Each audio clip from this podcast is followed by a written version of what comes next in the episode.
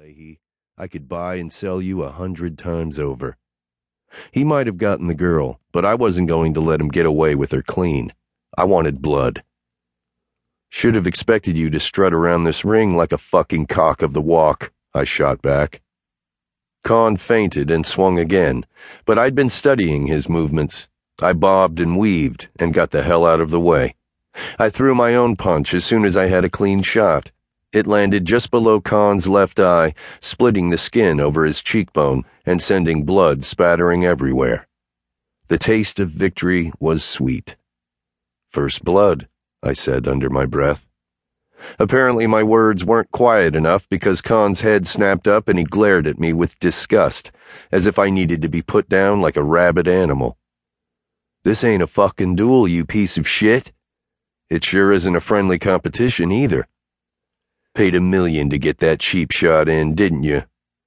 My lips twisted into a mocking smile. I sure didn't pay a million to have you show me up. Con dropped his hands and shook his head. Just when I thought you were a complete fucking asshole. You were wrong, I replied, turning for the ropes. Con's fists lifted, and before I could react, one connected with my cheekbone. The instantaneous gush of blood told me I'd have a scar to match his, but it didn't matter. One more scar wouldn't hurt my banged up face. I roared as I charged, but I didn't get the chance to retaliate. Shouts filled the room, and beefy arms wrapped around my body, holding me back. You're not half bad when you're not being a shady rich prick, Lord's voice said in my ear. I lunged toward Con, but Lord's grip only tightened. Get your goddamn hands off me, I growled at him. Leaning closer to my ear, he lowered his voice. When you calm the hell down and realize you're making an ass of yourself in front of a bunch of kids and women. I glanced out to the crowd and read disgust on so many faces, including Vanessa's. Like it mattered what a single goddamn person in this gym thought of me. I could buy and sell them all. Lord was still holding me back when Con came toward us. He yanked his gloves off and wiped at the blood still dripping from the gash on his face. You're also not half bad when you're paying attention, and when you're not throwing a knee into my nuts, but I think you've overstayed your welcome. I jerked at the arms trapping me. Call off your dog, and I'm gone.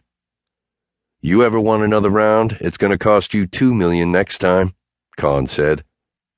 For another chance to make you bleed, I'd pay even more. Con nodded to his brother, and Lord let me go. The crowd had already started to disperse. The only person in the building who probably didn't want to run me down in the parking lot was my COO, and arguably my friend, Ryder Colson, and he was nowhere to be seen. Instead of Colson, I saw a group of women moving toward the door. Vanessa Frost in her white cotton dress, Elle Snyder in her yellow retro number, and two others I didn't know.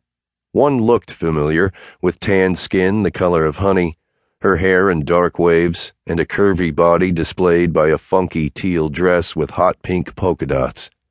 She hooked her hands on her hips, and that husky laugh echoed through the room again.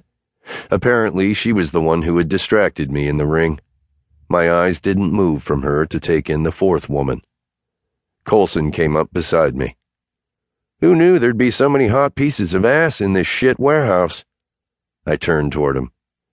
Give any of them a shot, and you'll probably find yourself bleeding on the floor. Ryder shrugged off my comment.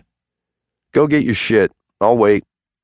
He was gone before I could tell him he didn't need to wait around for me. But then again, he was my only ally in a building full of people who undoubtedly would have preferred to see me KO'd on the floor of the ring.